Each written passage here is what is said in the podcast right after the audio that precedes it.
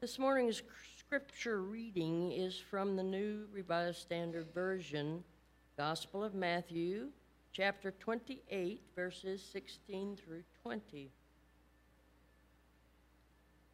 Now the eleven disciples went to Galilee, to the mountain to which Jesus had directed them. When they saw him, they worshipped him, but they doubted. And Jesus came, and he said to them, all authority in heaven and on earth has been given to me. Go therefore and make disciples of all nations, baptizing them in the name of the Father and of the Son and of the Holy Spirit, and teaching them to obey everything that I have commanded you. And remember, I am with you always to the end of the age. This is the word of God for the people of God. Thanks be to God.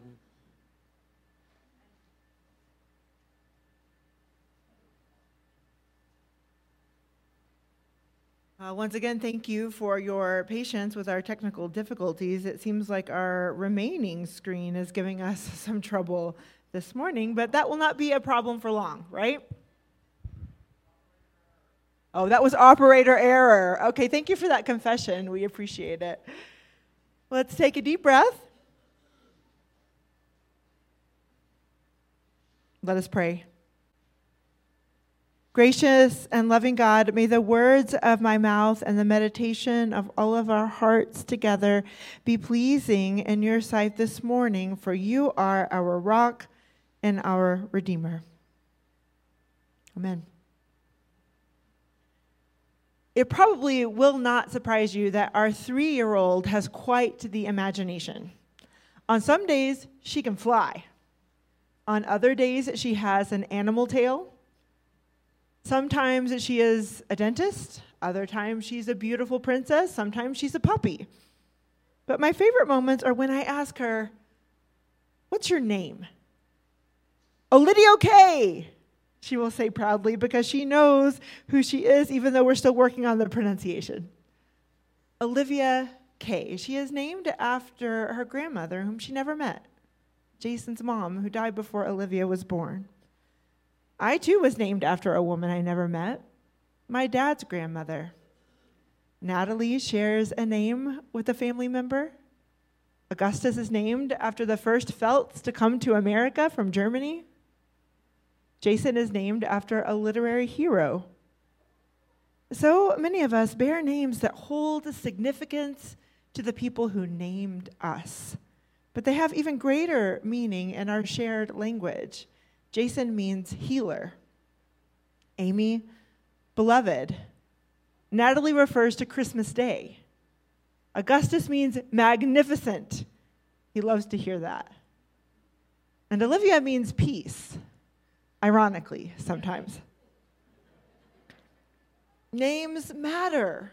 They mean something even before we bear them, and they, they become associated with who we are and how we interact with others, how others experience us. And maybe that's why we find at least 30 names for God in our holy text. Many of the names for God that we find in Scripture describes some action of God, such as Elohim, which means creator, or Adonai, which means Lord or Master, or El Roi, which means the one who sees. Perhaps the most well known is Yahweh, or I am.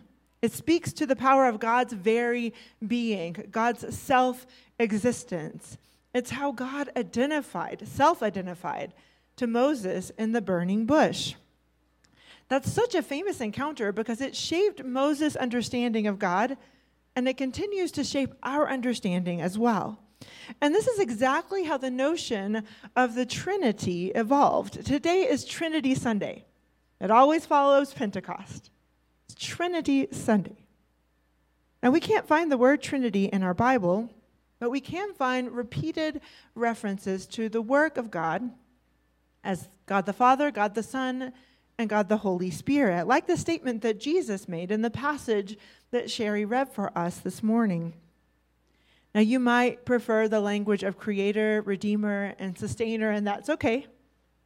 Either way, the concept of the Trinity was formed in the early centuries of the church to describe the idea that God is by nature relational, not only working in the world in at least three distinct ways, but as three distinct beings, mysteriously connected in love and in grace as one. God is three and one. God is one and three. We have spent millennia trying to make sense of this claim and failing. It's not because our analogies are bad. We've got some really good analogies. Our God is like H2O, a substance that can reach us as water or ice or vapor. Our Trinity is like a three leaf clover, with each leaf representing one person. Or God is like an apple with its peel and the flesh and the seed. All are apple, but they function a bit differently. Or a banana, which is one piece of fruit that can be divided into three equal parts when you press down on the top. Or maybe God is more like an egg with yolk and the white and the shell, each offering a function that serves the whole. We like our food and plant and water analogies, but they don't really get to the relational aspect of God. So some people relate the idea of the Trinity to a human being and the different kinds of relationships that we can have. We can be someone's parent and someone's child and someone's friend all at the same time. Any of these analogies can help us understand the many ways that God functions in the world and in our lives, but what they can't do is fully describe how God is able to function as all persons of the Trinity at the same time. One unit of H2O cannot exist as water and ice and vapor in the same moment. My scientist is checking She's, I, I'm double checking. That's right. Correct? Okay. Yeah. She looked, she paused for a second, so I wasn't sure. the leaves of the clover are individual, but they're connected by the stem. It's a similar situation with the banana. And all parts of the apple are apple. But the peel is not the seed, and the seed is not the flesh the same situation with the parts of an egg. And while a human being can have several relationships at one time, the roles are distinct. I cannot be the child of my mother and her parent. The difference here is that God exists as all parts of the Trinity all at the same time, and all parts of the Trinity function in all of the ways. They all create, they all redeem, they all sustain. That means at some point our analogies break down. That doesn't mean they're not helpful. The analogies, they get us to a certain point, they get us to the edge of the mystery. But mystery, by its very definition, is something that is difficult to understand, at some point, impossible to explain as human beings, it's in our nature to try to understand, and I think that's why we find so many names for God in our Bible. But did you notice that Jesus never sits down and gives this full lecture on the different names of God? It doesn't work that way. What he does instead is connect the identity of God and our own identity to baptism. Now, we speak of baptism as an outward sign of God's grace at work in us, claiming us as the children of God. And we find a bit of mystery here, too, because we know that baptism is not what saves us. But there is something unique about the way that the grace of God reaches us through the water in this ritual.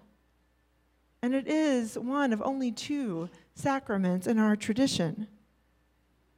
So here, in what we call the Great Commission in Matthew 28, Jesus connects baptism with the work of those who would follow him. Go, he says to his friends who are standing amazed in the presence of the resurrected Jesus. Go and make disciples, baptizing them in the name of the Father and of the Son and of the Holy Spirit. We call this the Great Commission because the disciples are being sent out. They're being sent out to share the good news. And we, we understand that that charge extends to us. We are also sent out to share the good news. We are supposed to be making disciples. That's the true mission of the church. The United Methodist Church describes this mission as a call to make disciples of Jesus Christ for the transformation of the world. The idea is that people who are being changed by the grace of God can change the world. We at Morning Star talk about this mission as pointing people to the grace of God that we find in Jesus through inspirational worship, radical inclusion, and the alleviation of suffering. And our hope is that as people connect with God's grace here in worship and in study, we are reinforced in the idea that everyone belongs and we can't stand idly by and watch people suffer. So, the mission of Morning Star supports the mission of the United Methodist Church, which is grounded in the Great Commission in Matthew 28 to make disciples. Now, a disciple is a follower, a student, someone whose job is to learn and to grow. Beloved, we are called to be disciples who make disciples. That's the purpose of the church. And it goes beyond gathering together once a week, beyond studying for our own understanding, and even beyond serving others, because honestly, any civic club can do those things. We're not a social club, we're the church. And our purpose is to make disciples. At Morning Star, our path of discipleship is pretty simple. It consists of worshiping together, either in person or online, participating in our own spiritual growth with others in a Bible study or a small group, and serving our community. We call it a path, but it's not linear, it's cyclical. It's something we all do over and over and over again. And each of us really needs to be doing something, at least one thing in each of these categories for our own continued growth and development as disciples who are equipped to make disciples, who are equipped to disciple others. Somewhere along the way, disciple became a noun and a verb.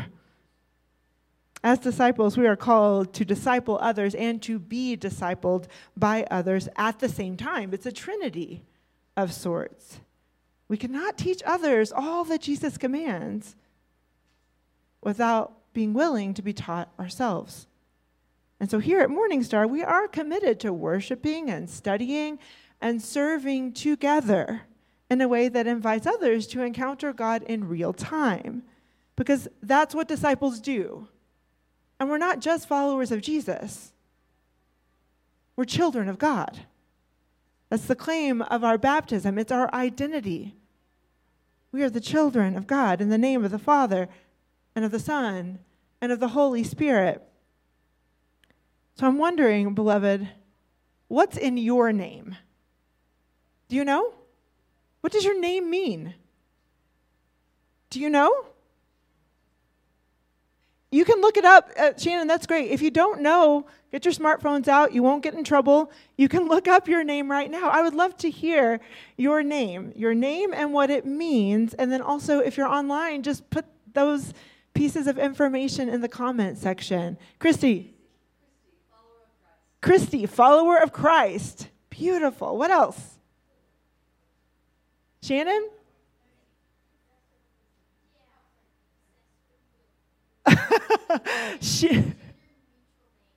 Shannon, which is a gender neutral name, means possessor of wisdom. Possessor of wisdom. Those of us who know Shannon know that that is true. What else? What does your name mean? Carol. Carol means a song. Yes, of course, Christmas carol, right? Carol means a song. Judy. Judy means truth. Owen. Owen means young warrior. Absolutely. I, did I see some names, uh, some hands over here? Yes, Bette. Say it again.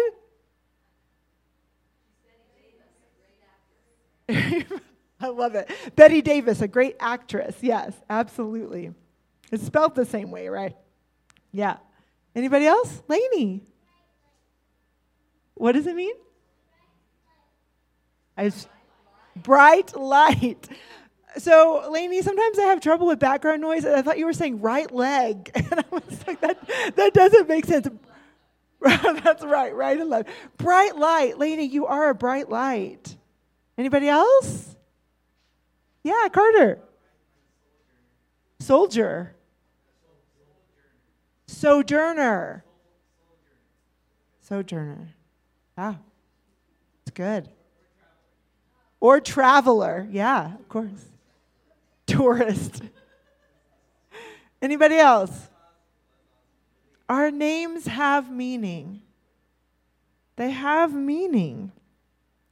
They can remind us that our lives are meant for something beyond our own experiences, but in the end, it's not really about the meaning of our individual names, it's about our identity.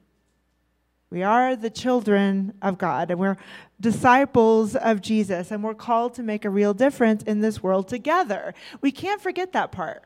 This is our co mission. We are called to do this together. We are co laborers in this work. If we forget that, then the task is just too daunting. It is not my job as your pastor to make disciples by myself. It's not. It's our job together to make disciples. It's the work of each of us and the work of all of us. It's the purpose that we share with Jesus. That's the best part. That's the good news. Jesus has not abandoned us in this mission. Remember, I am with you always, even to the end of the age. I am with you. Did you catch it? I am with you. I am. Yahweh. Yahweh. The name that speaks of the essence of God's very being is with us. So, no matter what name for God we prefer, no matter what analogy that we use for the Trinity, the truth is we are not alone. It's that God, the one who creates and redeems and sustains, the one who is self existent, who is with us. And it is only in the name of that God that we could dare to go and make disciples for the sake of the world. Amen. Amen. Let us pray. Gracious and loving God, we thank you for coming into our lives in so many different ways, giving us many opportunities to realize that you are with us, that we are not alone, that you have created and are creating in this very moment. That you have redeemed and are redeeming in this very moment, that you have sustained and continue to sustain us in this very moment and beyond, calling us to center ourselves in the identity that you give us, your children,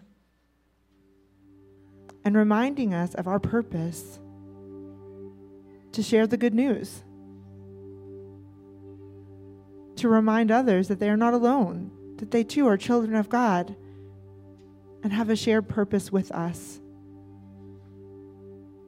So encourage us this week as we live out our co mission. In the name of Jesus, by the power of the Holy Spirit. Amen.